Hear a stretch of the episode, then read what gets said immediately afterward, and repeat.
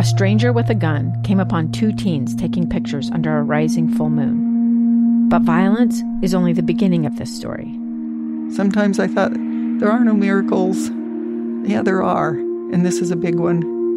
I'm Amy Donaldson, and I've spent my career talking about how lives are undone by violence. The Letter is a podcast about how lives are remade. Follow The Letter at theletterpodcast.com or wherever you get your podcasts. Inside Sources. Inside Sources with Boyd Matheson. Yeah, if you're just tuning in, we're broadcasting live today from 1 to 3 at Silicon Slope Summit here at Vivint Arena. Uh, it is an amazing collection of entrepreneurs, many from the tech sector, uh, coming together to, to learn, to connect, and to figure out how to make a difference. And uh, we're going to shift gears just a little bit right now uh, for a really crucial conversation uh, about one of those difference makers uh, out there. Brother Andrew, uh, who uh, some of you may recognize, a Dutch evangelical missionary, uh, probably best known as the Bible smuggler, uh, passed away. And today, at the age of 94.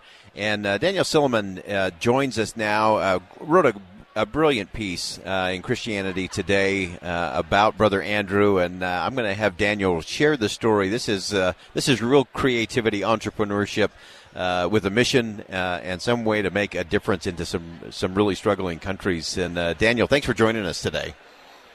Yeah, it's good to be here. Thanks for having me. Wonderful. So, give us uh, the backstory for those who aren't familiar uh, with Brother Andrew. Uh, give us a, a, little bit of that backstory, how how that all began, and, and some of the good that he did.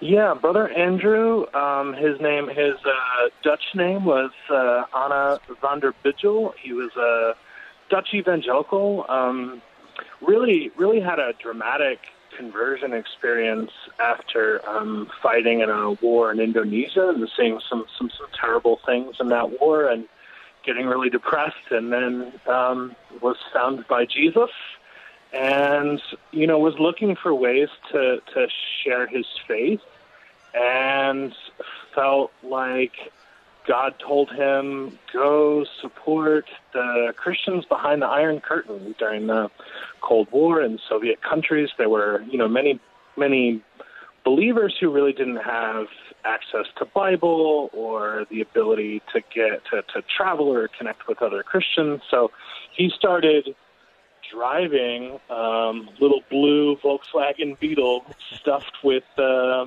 Bibles into um, Eastern Bloc countries to to to bring them scripture. This, of course, um, translated into you know founding a ministry called Open Doors, mm-hmm. which uh, still can exist today, and they support um, persecuted Christians all over the world. Yeah, it, it's really an extraordinary story. And uh, you mentioned uh, taking them uh, across the border into some of those uh, Soviet bloc Eastern European countries uh, after the war, and uh, just describe some of the ways in your in your piece. You talked about some of the different ways that obviously using these small little cars being inconspicuous, but what were some of the other ways that they were able to take Bibles into some of these Eastern Bloc countries?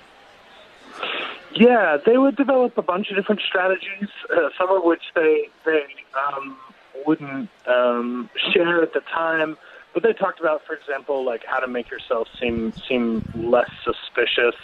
You know, young couples who looked like they were honeymooning, for example, or um, or that kind of thing. Um, yeah, really kind of kind of um, like Christians, but spies is, is the spirit you get when you read him. But he would always say that the that the strongest thing, the most powerful thing, was prayer. He had this mm. prayer he prayed on every trip called the which he he called the um, prayer of God's smuggler. And just share it here. He would say, "Lord, in my luggage, I have scripture that I want to take to your children across this border." When you were on earth, you made blind eyes see. Now I pray, make seeing eyes blind. Ah. You know, we don't know how many Bibles he he brought over. He actually didn't keep count. He said, "God's the bookkeeper, not me." But estimates range up into the into the millions. Yeah, uh, amazing. Uh, literally millions of uh, Bibles going uh, across borders, and, and thinking about the security checkpoints.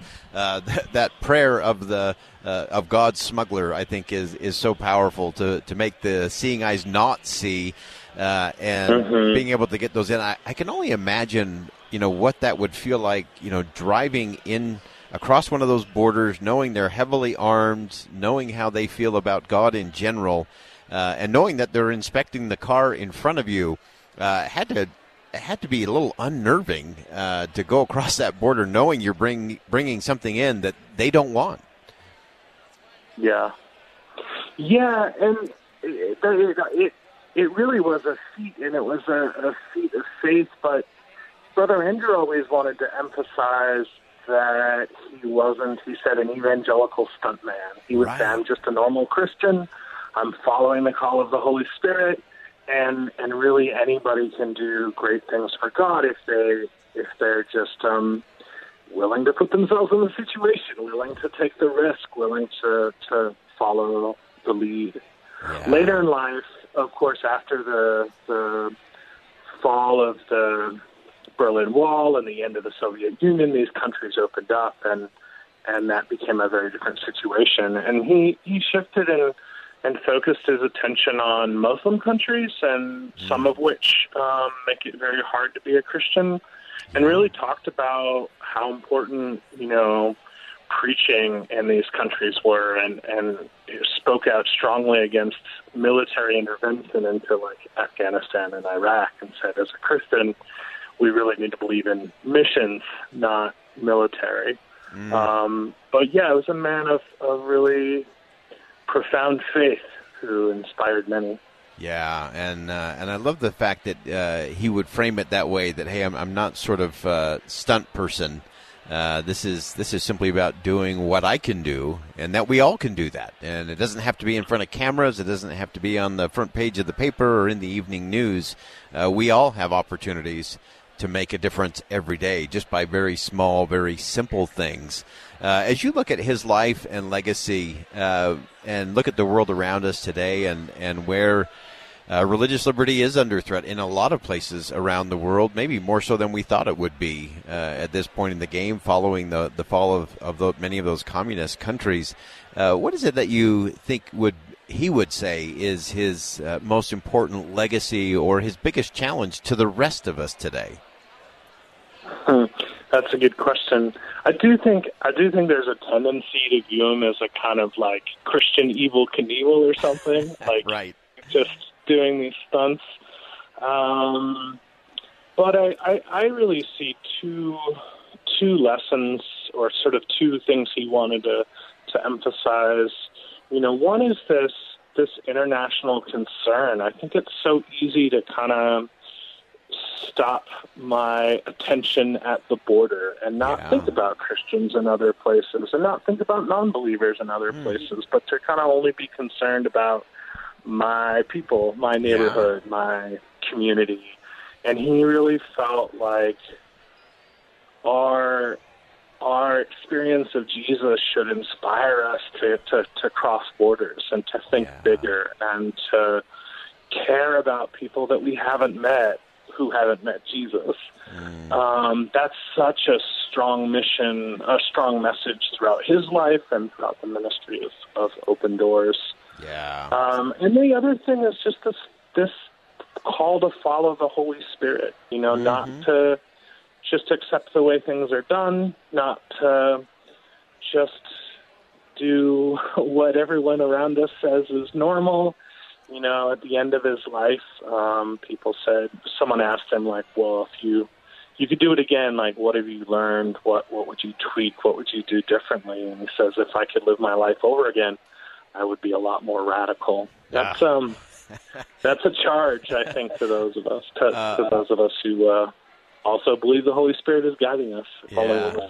Oh, I love that. Uh, Daniel Silliman, uh, news editor for Christianity Today. He's also the author of Reading Evangelicals. Daniel, thanks so much for joining us today. We appreciate your perspective, uh, and we do mourn the passing of Brother Andrew. Uh, again, yes, he, he was the uh, the Bible smuggler, uh, God's smuggler, but he was really about making a difference uh, any way, every way we can, and that's a good lesson for all of us. That wraps up hour number one of Inside Sources here on KSL News Radio. We're broadcasting live from the Silicon Slopes Summit here at Vivint Arena. Hour number two coming up after top of the hour news. Stick around.